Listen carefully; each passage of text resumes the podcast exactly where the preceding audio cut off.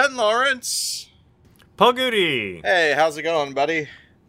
I'm I call- good. How are you? I called you Buddy, Ben. You called me buddy. I think that's the first time I've ever called you Buddy. That's a slightly Like in a- s- Like in a slightly friendly way. demeaning way to mention. Oh, you know what? I didn't. Uh, I didn't go on Twitter and and note that we were doing this today.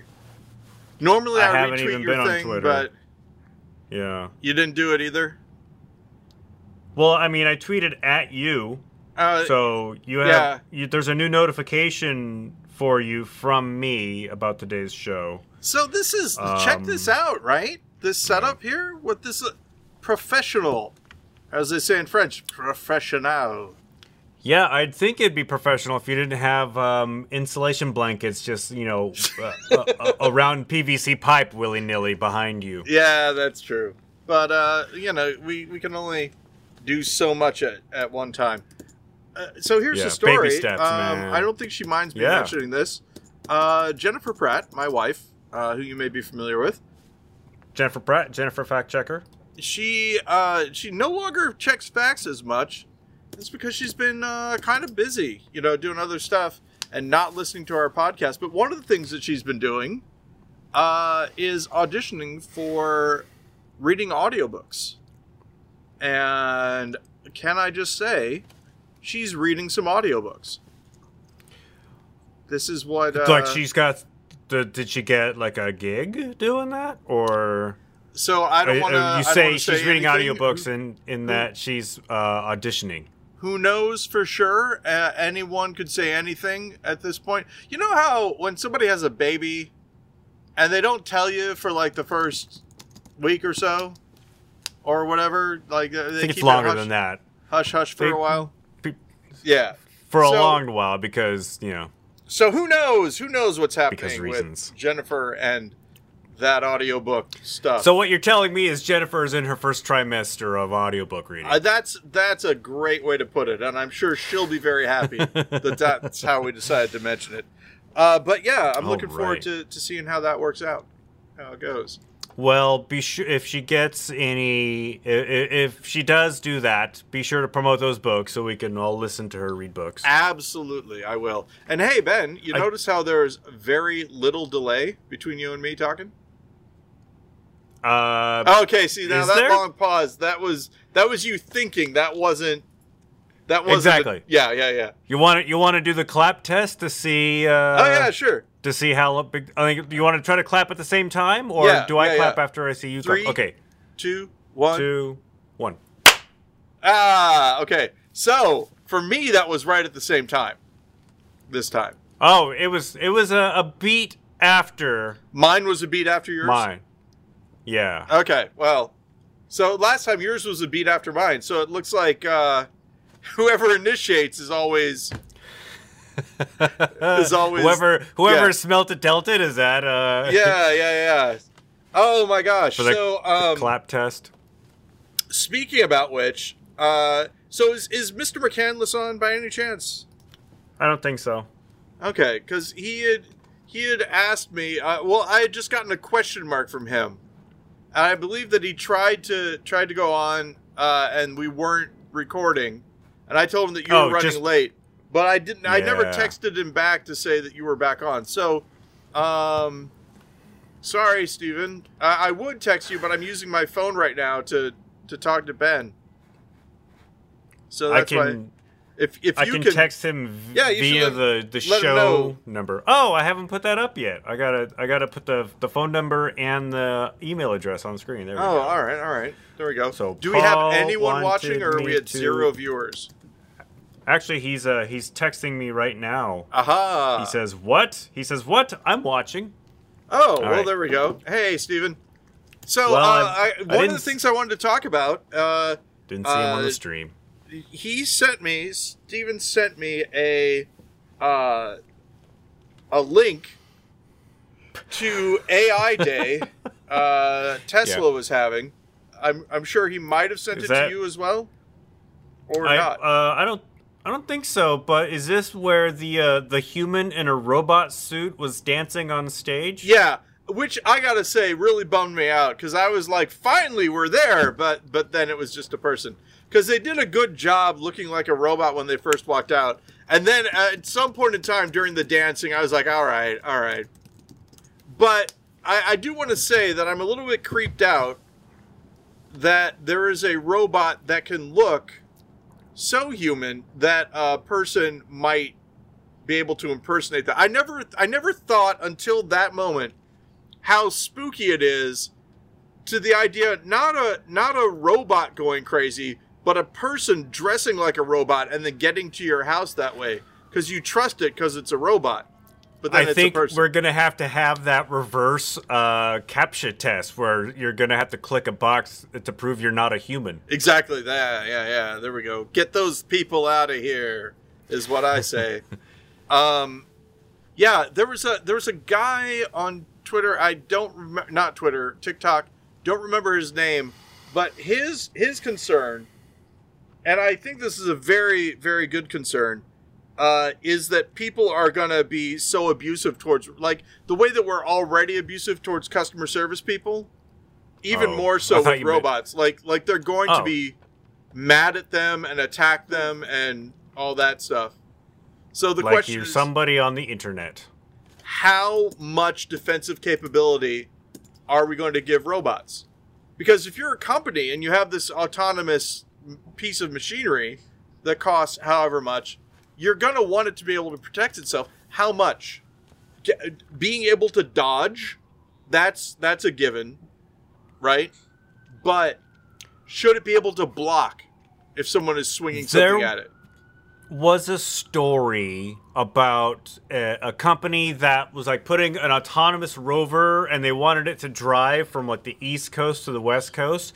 And when it got to Philadelphia, it got trashed. Okay, like people saw it and destroyed it. So this was actually uh, not a rover; it was a hitchhiking robot.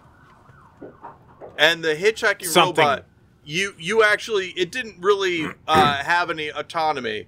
You picked it up and you took it with you, and then it would record and show things. And yeah, it got trashed in Philly. Still got trashed but in Philly. incorrect details aside, the point is the same. It you know people yeah. like are companies going to institute Asimov's rules for robots into their like Boston Dynamics? They kick the crap out of their robot dogs all the time, right? Are yeah. they going to build in a, a a, a safety feature so the robot cannot fight back? I think they will put in a safety feature so the robot can't fight back, but they'll they'll also institute fines that if you know, it'll have cameras on it, and if you damage their property, they'll fine you for the robot. That's what I think. I, you know, I think, that, I think there's a market for this too. I think there's a market for robots that are built for you to beat up. All right, so let's look at it this way, right? Uh, people who talk about the insurance that they buy for uh, car rentals, right? They buy the car rental insurance and then they just, you know, drive the crap out of the car and and like hit it and things and they're like right. what does it matter? I paid for the insurance. Maybe you will have robot insurance that covers like a homeowner homeowners insurance covers any damage that happens to robots when it gets to your house for example. Because that's the thing is that these robots in my opinion having your own robot probably not but having a robot deliver your food, absolutely, absolutely something that would happen. Yeah. You know, and would do yeah. you let it into your room or into your house, or do you just leave it on the front think, porch? Probably on the front porch. I think people uh, people are terrible, and I think that uh, the the rate uh, with which uh, people destroy robots is going to be larger than robot manufacturers will expect. I think that's quite possible. And and we're talking about it now. So robot manufacturers, take a tip from Gude Laurance. Get on that. Be careful. Uh, also, uh, Stephen uh, Stephen McCandless. Wait, Ben. I think that Stephen is like the silent podcast participant. We we talk about him. He is our audience surrogate. He is our audience. So yeah. I will say, I watched uh, a lot of it live, and I did not watch the recorded version of it. I just watched clips at that point. I I could not. I I understand it's all interesting, but I it did not hold my attention as much as I, it might have. Yeah, I didn't watch any of it. I've only seen clips of the robot dance. Yeah, because when it came well, when it came out and, and Twitter just exploded with like uh, jokes about you know Elon Musk putting a, a dude in a robot outfit and kind of yeah. making fun of him for that. So the autonomous car stuff was really interesting. It's it's really cool. I watched a good like 20 30 minutes of it probably. Um, I'm I'm all in on autonomous cars, even though I love driving. Um, but I think that's how we get to uh, b- to personal airplanes, to flying cars. Absolutely. And we've talked yeah. about this before. It has to be all autonomous. And and I still I still think the the the final step and they're going to get there eventually probably is that no one individual has their driving car and all the driving cars are a unit rather than each individual car making its decisions there's a brain that's outside of all the cars and it's figuring out how to move yeah. the cars. It's like air traffic control. When you go from one city to the other, the brain, you know, you you leave this bra- city's brain and you enter this city's brain. Exactly. That's right. Um, uh, so actually, yeah. uh, this just in from our one listener. Uh, apparently, AI Day was uh, a recruiting pitch and not for the general audience, which I didn't know. Oh well, that makes sense. Um, I have it does it does make sense. That's why they said if you're interested in this stuff, we'd love for you to join us. Makes a lot more sense now. Yeah, um, I didn't see that part. I just saw the dancing robot. Yeah, I don't. Pretty silly. I honestly don't know if number one, I I don't I don't see myself as having the skills that uh, Tesla wants. That's number one, and number two, I don't think my my home life would really work and if I have to choose between Elon Musk and Jennifer, I'd choose Jennifer every single time. So, I'm glad you said the right name. Does not like him. Uh, has problems with him. as we all know. A lot of people got problems with him. Yeah. I uh, so I, I was watching TV late one night. I'm, I have two episodes left of The Good Place. Oh, almost called yeah. it A Good Place. I have two episodes left. I probably won't be able to get to them tonight, but maybe tomorrow. Um, but I I was my my late night. I don't want to think about TV, but I'm not ready to go to bed yet. TV mm-hmm. are these car shows on Netflix. One is called, I think it's called uh, Car Masters Rust to Riches, and it's about it's about it's about this uh, garage, probably in California, called Gotham Garage and they have a mechanic there who they call Caveman.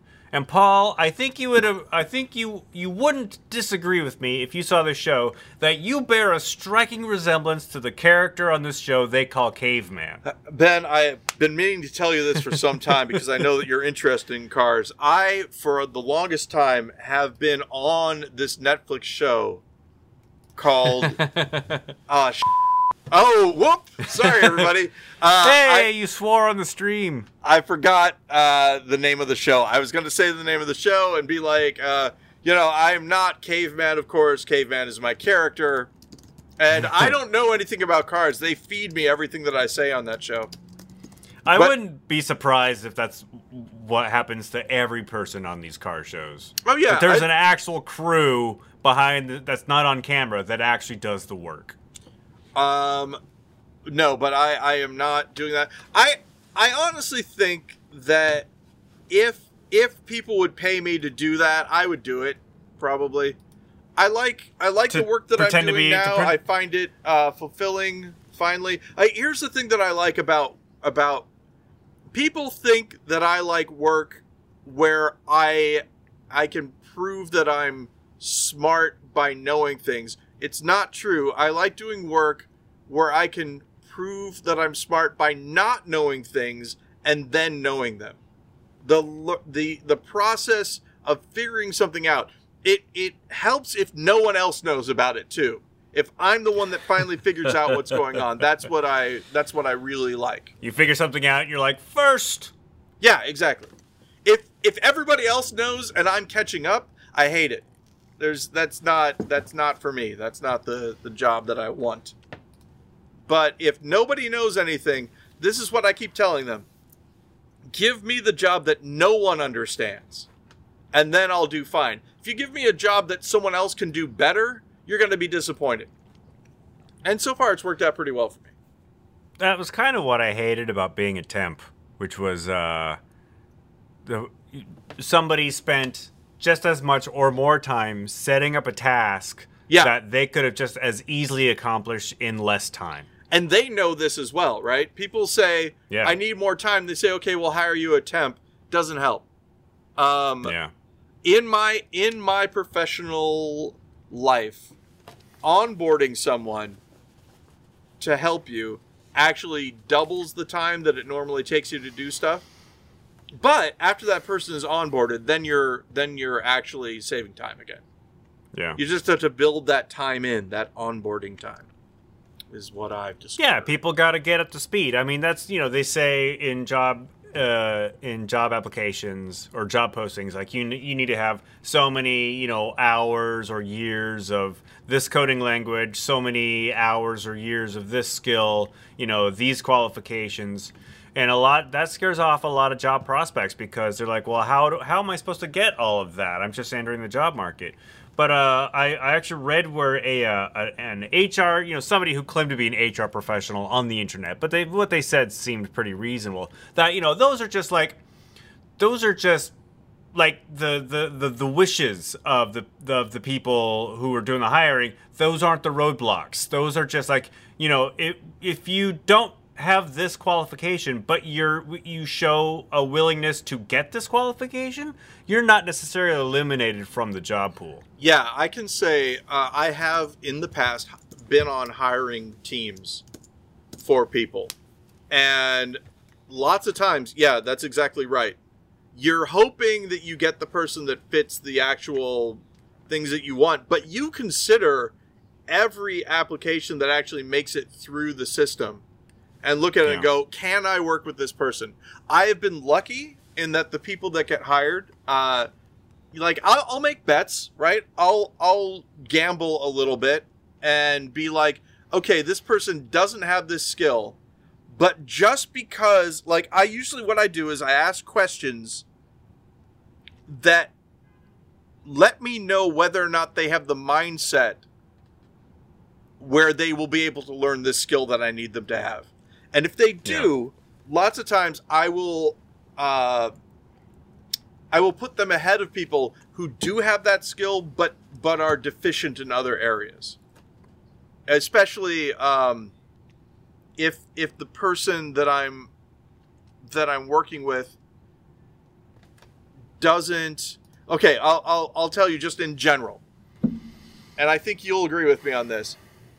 If you get the impression that the person that you're hiring will not do anything until you tell them to do it, and will sit around and wait, and when you say, Why isn't this done? They're like, Well, I had a problem with this, and I wasn't sure how to continue, so I just stopped working. If you Yeah. get that impression, I, I will hire someone who's like, I don't know how to do this, but I'm willing to learn nine times out of ten. Because that the motivation to actually do things is so important. Welcome to the Gude Laurance podcast on how to get a job. Oh yeah, I mean, come on, right? Who's who who tunes into this for that? Let me talk to you about Public Freakout again, Ben. I've started watching it again on Reddit. uh, I saw the most boring clip on Public Freakout that I've ever seen. the most but I- boring public freakout. Yep, but I, I because it wasn't really a public. Okay, this is the problem, and you'll you'll go with me on this. I think Reddit channels. People gotta learn what the Reddit channels actually like. If you have something called public freakout, and I I love this so much, but you can have you can have in public freakout. There's a clip where a guy has his hand on a board and he's holding a nail so the point of the nail is in his palm and his his fingers are around the base of the nail and he's got a hammer and he just hammers the nail into his own palm and screams and someone will put this is not appropriate for this sub. That was not public. He's downstairs in his basement. And i love those people because that's why subreddits have rules. they have their eyes on the prize. Don't put the wrong thing in the wrong subreddit in this case I don't think that there was an actual freakout. There were people who were arguing, but there wasn't an actual freakout. Uh, I shared this with Steven actually. It was people in a county in Washington, your state, who were holding a uh, you know a meeting for the county, and one of the members wasn't wearing a mask, and other people were saying that the meeting would not be considered legal because he wasn't wearing a mask. And he was like, "Well, I'm I'm doing this as a protest. I I this is civil disobedience and I'm still doing it. And so I think it will be legal." And this lawyer who and the concessions that these folks were making because you know this is a public meeting they want to get reelected all that kind of stuff. They're like look i hate these masks too. I'm right with you buddy but you know the law says that we have to wear these masks and so i'm wearing it because and and the other guy's like well you should take it off and join me in our you know fight against tyranny and all this kind of stuff. But the thing that was great and the reason i sent it to steven i don't know I, I have no idea if you watched it or not. I mean, like I said, it it it is it is boring, but the guy who was the lawyer, who was there going, you know, I looked at all the ordinances and and you can do. I mean, we've got plenty of of ways that we can fight this and we can do all this if if we hold this meeting and we are not wearing masks. This meeting is not legal. And the thing that he said that I thought was really interesting is if anyone's here for land use and they're trying to get a permit and they get a permit when this is an illegal meeting with a guy who's not wearing a mask, that permit will not be valid. And I'm trying to keep it so that when we get sued by the state that we aren't found liable. And so we have to have this and there's a guy who's you know, and this is the, I guess the public freakout point. There's a guy in the back who's like, who's like, "You suck! I can't believe that we're doing." It. And he would go, "I'm talking right now." We've, and the guy's like, "I'm sorry. I respect everything you say. I just get a little emotional. I apologize. You're saying a lot of really good stuff. Please continue." So he'd start talking again, and the guy would be like, "That's a lot of bull. You don't know what you're talking about you should all be fired. You're traitors. And the guy would like, you please shut. And he's like, I understand completely. Thank you for once again pointing out that I was being disruptive. I apologize. Please continue. Like, it was crazy. What a what a but pendulum of emotions that is. One of the guys left and said he would not participate in the illegal meeting. Uh, the other thing that I liked a lot is that the sheriff came up and the sheriff took his mask off, first of all, he's like, I'm taking my mask off so that everyone can hear me. And everyone laughed and like clapped. And he's like, So I think the way that we do this, because the public has a right to be heard, I think we have the public come up here and speak first, and then, you know, you can do whatever you want to. Now, it, it they're they're right that it's it's not a law, it's a mandate. And technically, if the law enforcement official wants to arrest you for violating the mandate, they can, but I'm the guy in charge. So don't worry, that's not going to happen. Let's just have a nice, orderly thing. Don't cross that line because I wouldn't want to arrest you. So let's just go ahead and do it. And then when he leaves and everyone claps, and then when he leaves, the guy's like, I just want to remind you that having people come up and do this and then doing our official business, the sheriff might have said that Still doesn't make this a legal meeting. this is still an illegal meeting, and everyone boos that guy. It was I. I was sheriff knows his audience, man. Yeah, the sheriff, the, and that's the thing is that Ben, if it were you and I, and if we were at Annex, and if we were still doing spin the bottle, we would do a whole thing at the beginning of the show, and it, and I got I I saw it in my head. Hi there. So I'm the fire marshal. Just want to let you all know, uh, we got to keep these exits clear because you know if there's a fire, you can't sit by the exits. And if the fire marshal sees you do it, someone's gonna get in trouble, and then just sit by the fire exit smoking, going, but who knows? I mean, we all like to have a good time, right? And like be be the fire marshal throughout the entire show. Uh as as the cool guy that wants everyone to like him. Uh yeah. it was it was nice though, but I, I do I do want to bring up the other thing that I saw a lot of, which are uh, the milk crate challenge people. Have you seen the milk crate challenge, Ben? Yeah, I have.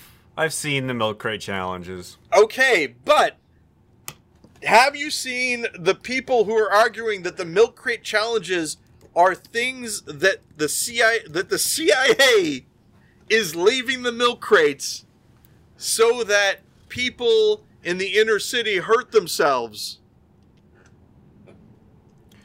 And you it's know, a that's, way that's, to. That's an interesting point you bring up because I wasn't going to mention it, but the the three milk crate challenges that I of this compilation that I watched are all people of color.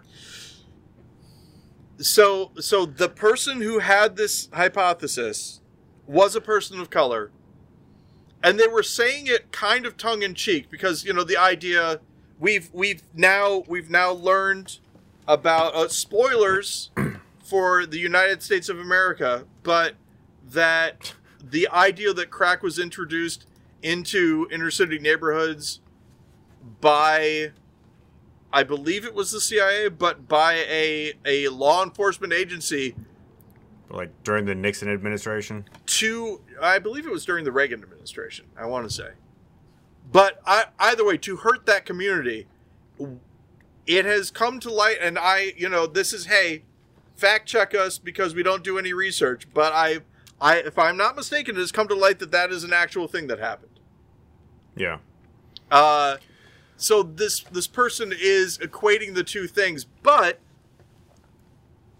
but it it was it was again tongue in cheek, but used to highlight the fact that these sorts of things did happen to that's, inner city neighborhoods and communities. Well, yeah, I mean, and that's that's one of the reasons why uh, the African American community has a very large vaccine hesitancy percentage because the they are very rightfully so very suspicious of the U.S. government this is a great thing to talk about because uh, someone again this is uh, this is on far left uh, tiktok that i saw this someone was talking about that about how you know uh, native american tribes inner city leaders things like that they've been working overtime trying to make sure that their folks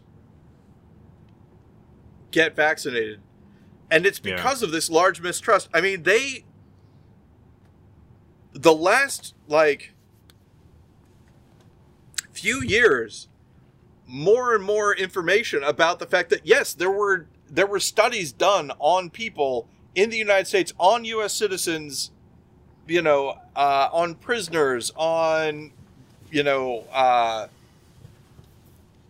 like dangerous drugs and and diseases left unchecked to see what they would do to people, stuff like that. Many people have known about it, but for the longest time, again, they were thought of as conspiracy theories rather than as truth, and the truth has come out recently. Uh, the the point that that this person was making is, uh, why are these vaccines, which do cost money, why are these vaccines free and not you know, Medicare for all is not something that people are pursuing, all that kind of thing. Um, and yeah. and the point why is the government being so nice? The yes, a little exactly. too nice. And the point they were making is that that um, it is easy to think that this is something that they're doing, right? That they're planning on doing to the community. Like it's not actually a vaccine; it's something that's going to hurt them or whatever. And what this person brought up is that what it actually is, if you're going to give them the benefit of the doubt, and you should, in their opinion, is that the people in charge, the the rich folks who run the country, understand that by vaccinating everyone, they are protecting their own interests. They're protecting their own health.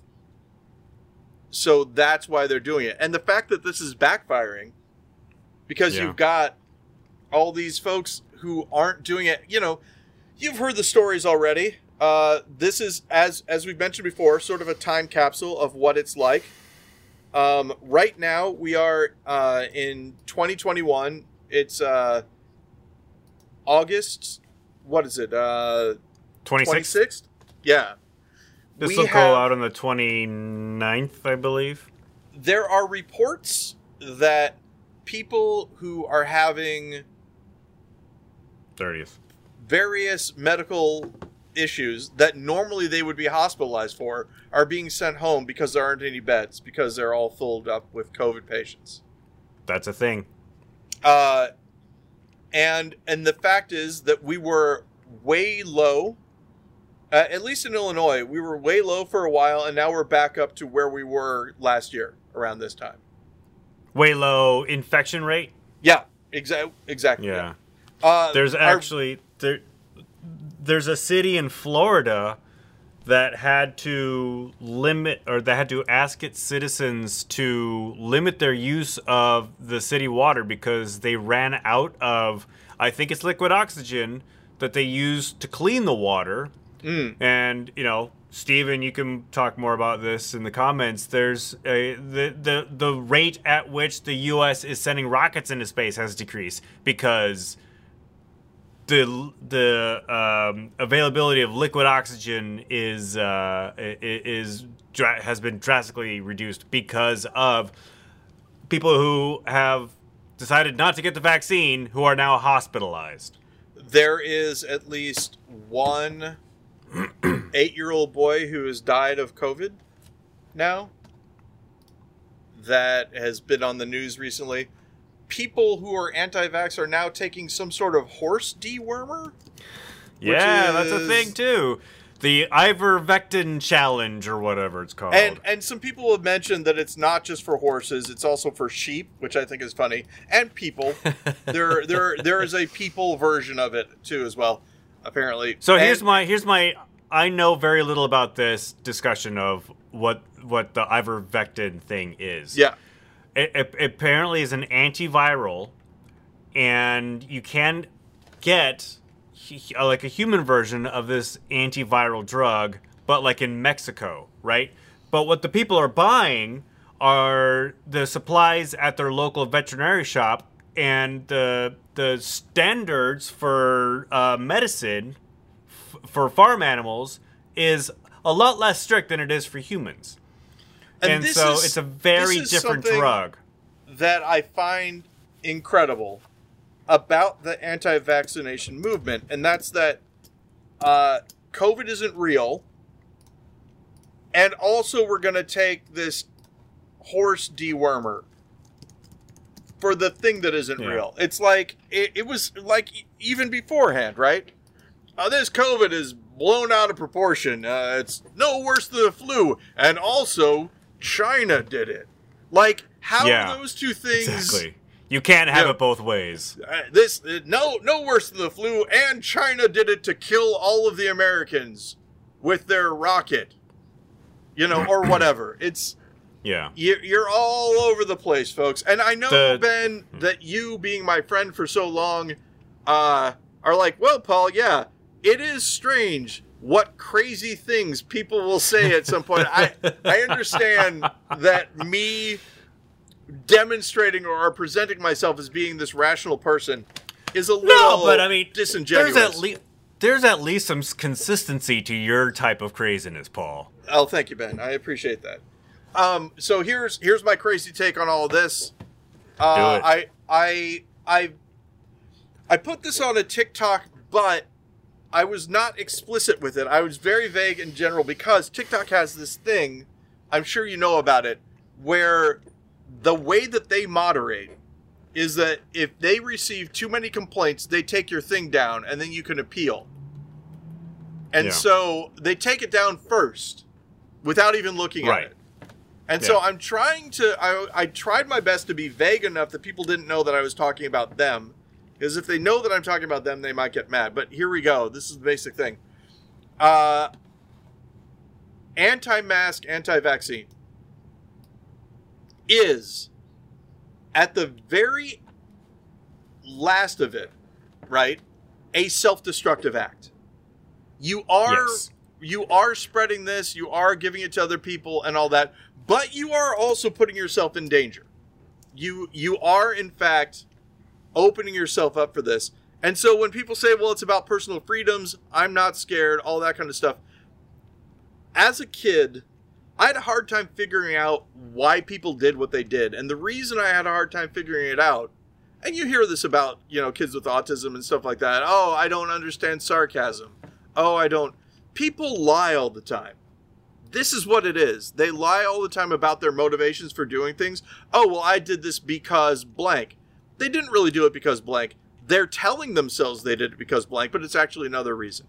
The same Right. thing. Oh, I was just being sarcastic. Well, they were being sarcastic, but they also meant it. And so once you get past that, once you realize that everyone is lying to you all the time, two things happen. You get paranoid, uh, which is a problem, but also, too, you start to see what's behind the stuff that the people themselves may not uh, see. So, when you look at the anti vaccination, anti mask people, even though it's not 100%, and this is anecdotal, a lot of white people, lot of lot of middle class, boomer, and late Gen X white people. I believe the internet calls them Karens. A lot of Karens. This is exactly right. And what we're basically seeing, and the, uh, surprisingly enough, or unsurprisingly enough, a lot of people who voted for uh, the last president. yeah. Uh, and and what did the last president do? What did what did what did they do? They dismantled a lot of the infrastructure of the United States. Uh, burnt up a lot of the goodwill between uh, a lot of the, the steps that were that were made uh, for for race relations in the United States. A lot of a lot of breaking down of the system, making the system not work, uh, ruining things, all that sort of all that. Sort and just being all an all around unpleasant individual. so that that happens and then also now this self-destructive thing with uh, no vaccines no masks taking medicine that makes them poop themselves uh, all this Because crazy- somebody on a certain news channel told them to. right. All of what all of this has in my opinion a common core. And that's that these are all people who are losing their position in their community, in society, uh, you know, decrease in the white population, uh, you know, LGBT rights, Yeah. LGBT, LGBTQA, I think. Rights. LGBTQIA plus, if you want to get everything in there. Yeah, yeah. LGBT. Do it again. God damn it. L- this is sorry. LGBT LGBTQIA plus. LGBT QIA plus rights and and also just uh mainstream acceptability on the rise. Uh all of a sudden not everyone on a TV program is a white person. Characters that they're used to seeing as white people suddenly aren't. Things that they complain about are now mocked. You know, they're seeing this this world that they grew up in, or the people who grew up in this world where white people were on top, and they could get away with, you know, anything. They're seeing that go away. They're seeing a leveling in society and they don't like it and they are willing to destroy the current system rather than if I can't have it, it, nobody can. Exactly. And that I think is why we're seeing this self-destructive behavior. They are they are yeah. right now as we speak. Again, this comes from watching Public Freakout. I realize I have a skewed view of the world because of this. But they're they're going to meetings and they are talking to their elected officials and they are threatening that they're there the the person speaking is there because all of their friends with guns are too mad to talk to them and they're just waiting for a signal that kind of thing there i mean it, and it would and i'm going to be a little insensitive here but i would be more I would be a little bit more sympathetic to the people who are poisoning themselves with horse dewormer and uh, and making themselves sick because they didn't think COVID was real. If they weren't like you know what Hillary Clinton called the deplorables, if they weren't people who just have a very skewed sense of what uh, the United States is anyway. Yeah, and one of the one of the things that I saw just recently that I liked a lot was a member of the United States military talking to someone who was like, "Where where are you, military? Why aren't you protecting us?" Saw that. You might have seen it. I have seen that. Yeah, I saw it this morning actually. Patton Oswalt retweeted it. Oh, okay, yeah. So, and and as a as a former member of the United States military, as soon as I heard that, I was like, "Yeah, you." If you're talking to me as a member of the U.S. military and asking me where I am because if I'm not going to do something, you're going to go ahead and get some guns and make changes yourself. Yeah. My first thought is, well, great. It looks like I may get deployed there. I don't yeah. I don't want to be deployed inside the US. There's some there's some benefits to it, but but no one, no service members do not, in general, like the idea of having to police U.S. citizens. I could be wrong. Someone might write back and say, "No, I dig it. I think it's really cool." But in well, general, I think yeah, no, I, I I think you're right. And this this person's post uh, essentially was: if you take up arms against U.S. citizens, you're taking up arms against the U.S. military, and you will not win that fight. Exactly, and it's absolutely true. We don't we don't appreciate. It's funny. People love the troops until the troops aren't. It's it's like watching people who are really good at roasting people on Twitter, right? Just uh, just brutal, brutal, brutal takedowns, and it's great. And you're watching, you're like, yeah, roast them, get them, until they go after something that you like, and then it's like, what? What? No, and leave and Britney feelings, alone. Your feelings get hurt. You know, you you're like, but but no, not my thing. Not my my thing is good. Why are you so why are you so bad on me now? That I don't like that. Yeah. The the the concept of the military versus and this is the thing that that I, I keep coming back to because I know the mindset. The militia folks believe that when it came down to it, the military would be on their side. And the thing is, having having at least when I served, which was a while back, there are some people that would be on their side. Yeah. And in general, those people are disliked by the rest of the people that are there. And well, that's good to hear, I suppose and I again, I could be I could be 100% wrong about this, but the difference between you and your unit uh, in my case it would be a, a in the air force it's a flight. The the dynamic between those folks especially after you know you've you've been training together and doing stuff and all that and your your friends back home if your friends back home wanted you to do something against your flight or your unit or whatever i don't know what kind of like crazy you would have to be to do it but it it's it's like I'm guessing that sort of crazy exists, but I'm hoping that percent the percentage of that crazy is very small within the U.S. military. Yeah, the way I would think about it is this: like, you know how you know how someone breaks up with their girlfriend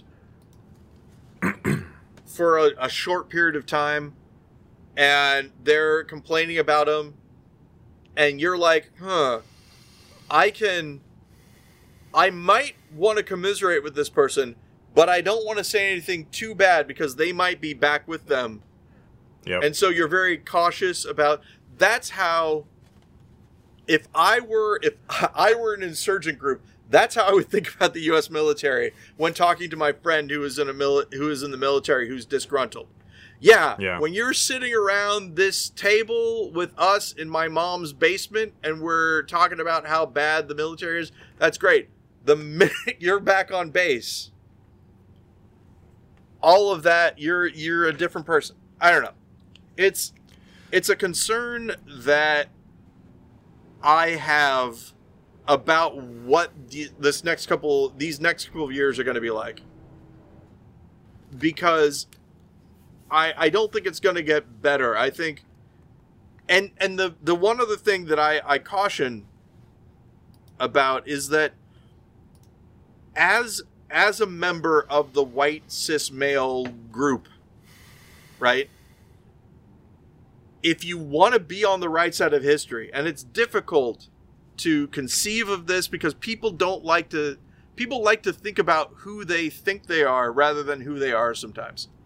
Right. You have to get right with the idea that and I think Ben you already are. So I'm not talking about you. I'm talking about and I'm not talking about Steven either. I'm talking about people who don't think about this because uh, Steven rightfully has called me out on things that I've said when I've tried to both sides it here on this program. uh, so I know that his mind is in the right place. Um, you have to get used to the fact that you have been living a privileged life all this time. And in order for equality to happen, you are going to be uncomfortable sometimes. There are going to be times when a conversation is happening and you aren't the person that people care about the most in the conversation. You're going to have to u- be used to walking into a room and not having people be like, "Oh, hi sir, how's it going? What can I get for you?" All this all this stuff that our parents are used to and that you know, the generation before us just had happened for them. You have to get used to the idea of that's actually a little effed up and not seek that and actually be okay with uh, this isn't even my thing. I'm I'm not all these decisions that are being made over here. I no one cares what I think, and I shouldn't even suggest what should happen. Right. I should just be quiet and do whatever I can to help the people that are actually making the decisions who will not be me as long as you get in that sort of mindset, I think this will be fine. But what's going to happen is that people that normally, you know, who are all for equality, as long as it's an idea of something that could happen, oh, yeah, I'm with you, and uh, 100%, they're going to start selling people out and go running for the thing that makes them feel all warm, safe, and important, which is white supremacy. So yeah. that's the concern I have for the next like like two years or so. Is that I there will be a splintering go. of friend groups. Go ahead. Sorry. That's probably.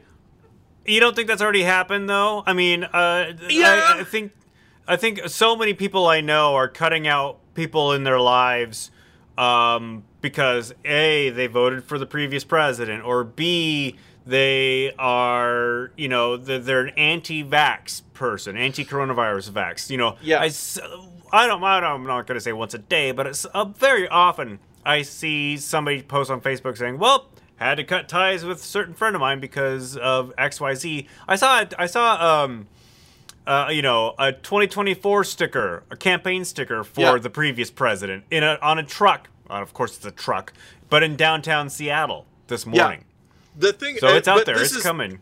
This is the important thing, uh, and and this is why I I, I want to reiterate this. It's gonna be. It's gonna be like it's gonna be a, a tighter cut, if that makes sense. It's gonna be people who are like, well, I do think that this is an important issue, but I don't like the way that they're going about protesting it. It's going to be milk toast. It's going to be uh, middle of the road people. Right now, the far right extremists that you know in your family and all that, cutting ties with them is not not hard. It's not yeah. a big thing. But if someone is, I'm, I'm thinking a lot about like the Medicare for all thing, right? eventually there's going to be someone that you know who is going to not just say, oh, this isn't feasible. Because right now, the, the thing is, it isn't feasible. There's no way that this can work. You know, there aren't enough votes. It'll never get passed and all that. If we ever get to the point where it is feasible and there will be enough votes and all that, people who are now allied with with that idea because I think this is something you believe in, right? I would say. Medicare for all, you you're Me- for Medicare it? for all, yeah. Uh, yeah, I'm all for it. There are going to be people who like the idea of Medicare for all up until the point that it actually becomes a possibility, who will then all of a sudden balk at it and cut ties and move to the center rather than being on the left with that. It may have already happened. I don't know, but I've I've run into that a couple of times. Uh, you see it most mostly in election years when it's between you know the far left candidate and the center candidate. People run to the center candidate and like the left candidate isn't feasible and all that. It not Socialism. being feasible, the Overton window is at the place right now where that is true. As yeah. soon as it becomes more of a possibility, there's going to be a split. There's going to be a fraction, because at some point, the folks that are on the far left are going to be like, "We don't need centrists anymore. We have was... enough people now that we can actually push for the agendas that we want." And some of our centrist friends are not going to be on board for it. Yeah, I was I was thinking about this today, and I was wondering what the chances were in my lifetime, and granted, I only probably got about forty more good years left on this planet. Wow, uh, which is uh, I, which I've got less. I'm, I'm, which I'm. If I get if I get forty more years, I'll be excited, or really in pain. I don't know which. anyway, so it's not it's it's not a long time as far as government moves, but I wouldn't be surprised if in my lifetime I saw the United States fracture into multiple nations. Ooh boy, yeah, I wasn't thinking that.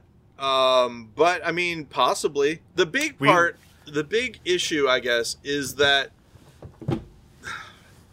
if it does that, it's going to be tricky because, like, because okay, not, I'll give you an region. example. The where I live right now, right, yeah. would probably end up wherever Missouri goes, rather than Illinois, because we're right across the river we we have St. Louis merchandise in all of our stores. The people around here think of themselves as St. Louisans, not as Chicago folk. You know, so that's so that's one thing that makes me a little nervous about that. But then the other thing is you've seen this before. Islands of blue and seas of red. That's what yeah, but those islands, though geographically are smaller, by people are bigger. Right. I so mean, that's what I'm seen, asking. When it when it fractures into multiple states, what happens? You know, are there knows, city states versus you know rural bands of Mad Max kind of? I think what, I think after a after a war, lines will be drawn and people will be moving to yeah. where they want to live. Going I, back to your centrist though, and I've, I've you know I think I've yeah. said this before. We've said this before. Um, uh, Stephen mentioned that we know we don't have centrists. What our centrists are are what Republicans used to be. Yeah, it's a very good point. Which is maddeningly frustrating. Yeah, and this is something that I mean, one thing that that I hear sometimes, uh, especially from from uh, my uh, the people of color that I I know and talk with a lot, is that older generation, like African American voters, would be more conservative. They would vote more conservatively if there wasn't so much racism in the Republican yeah. Party. Yeah. And and I think about that a lot. I think about how how that might be a weird flip that happens as well. That that we we start getting the Republican Party starts cutting the the white supremacy out for a more conservative bent you know, of of a more multinational conservative, multinational, multi-ethnic conservative. At uh, one point during the end of uh, the previous presidency, and I appreciate that we're avoiding saying his name on the show. Yeah, yeah. um, they were they were talking about how it was going to be the party of him, right? So the Republican Party yeah. was going to split, and yeah. it was going to be his party. And I was actually kind of all for that because that would mean that would give the Republican bloc less voting power, and Democrats would be able to eat easily more win easily win more elections uh, because you have these two Republican-ish, like the centrists and the uh, the far right party, fighting against each other.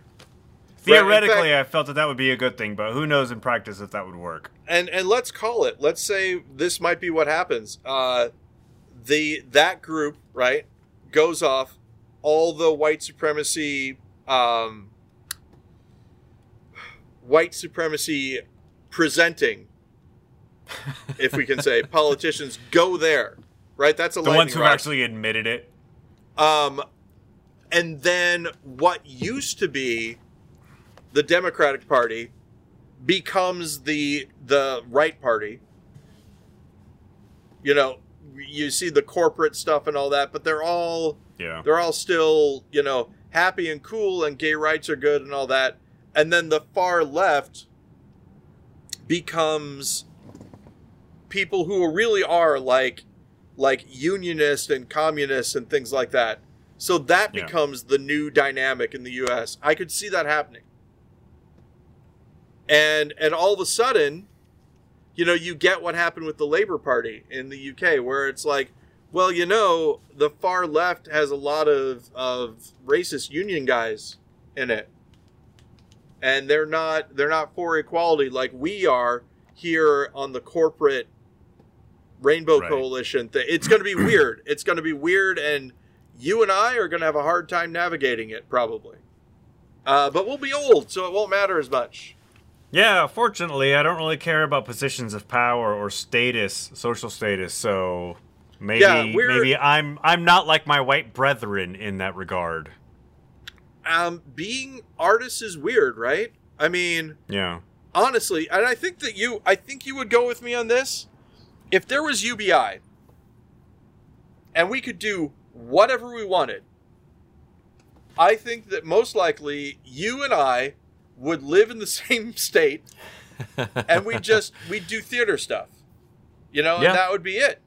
Um, but people find it more useful to have us do you know whatever else we do instead. None of which is great. I mean you know i i enjoy what i'm doing in as much as i am a messy person who loves drama you know so in in that way I find it intriguing, but in general, uh, I I just want to make and this is again we go back to the idea I was about to say I just want to make people happy. My old adage, if you just want to make people happy, get a pickup truck and help people move every weekend. You'll make tons of people happy. And uh, it's not. It's I not learned bad... that when I had a pickup truck. Yeah, exactly. The, I, I, I use you as an example, Ben. You bring you bring joy to people when you help them with their menial tasks. Yep. Uh, and so if you if you want to draw fun pictures and tell goofy stories and all that just to make people happy, you can do that. But really, there's more to it than just wanting to make people happy because the the the way to make people happy is a lot simpler. And you know, I I do think about doing it sometimes, but I hate lifting things. So it's tough. I still remember I shout out to Chris Dietz. Uh when when I was moving stuff uh or when I was moving house uh going to Ballard uh you and Chris Dietz and Rick Miller all helped me move at one point in time. And Chris Dietz, I was like, I'll, I'll come move move things in a second. And Chris just went, he's not going to move anything. Just a resigned, that's not going to happen. And and he was right.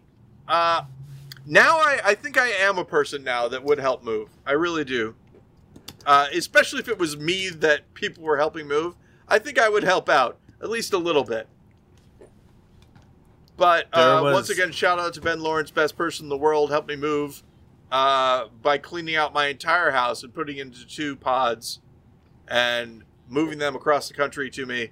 Ben, thank Yeah. you again. if if if you wanna if you wanna hear about a, a, a person whose whose attributes are more stellar than that, um, so there was a day where we were like loading the rest of the house out, like into like to go to Goodwill, or it was like the final push to get the house emptied. And I put a call out on Facebook. I'm like, you know, if you know if you're around and you can help, please help. and Bill Murray, you remember Bill Murray? Bill Murray, yeah. Yeah. So Bill Murray actually he like forwarded that forwarded that to like a lawyer friend of his who do- doesn't know you, doesn't know me, but he's like my friend is going to come help you out. And indeed this guy showed up not knowing anybody and helped carry stuff from the house to these trucks. And I'm like, What? dude. Yeah. Have I heard about this before? This seems like the first time Have I've I? heard about it. I don't know if I ever uh, mentioned it, but yeah, that happened. His name is Takao Yamada, and he's uh, he's a stand-up dude. Can can you get me his information? I can. I only I like I friended him on Facebook. That's the only info I got. Because I would like to send him a thank you note, an actual handwritten thank you note. After all these years, Yeah, yeah, I think it would be great. I will It's- see what I can do. All right, all right, and in fact, maybe I'll write it uh, on the podcast. Won't that be fun? Listening to me write a letter. And you'll be able to listen to that next week. Hey, I think we did a great job. This is I, I love this setup. I feel the the professionalism of having this up It's- here. I don't know. I don't know. It It's does, it does it does evoke somebody who has spent money on a microphone. Exactly. Yes. Uh, and and the the yeah. The funny thing is that uh, the microphone had already been bought. It's just the screen that's uh, it's the the purchased I item. got like All right, three Ben, of those just hanging out in the office. All right, Paul. Thanks for talking to me. And uh, Yeah, hey, Ben, until you. next time, keep it wrong. Keep it wrong, Paul. I'll talk to you next week. Talk to you next week. And Yeah. room tone. Turn that off. Turn that off.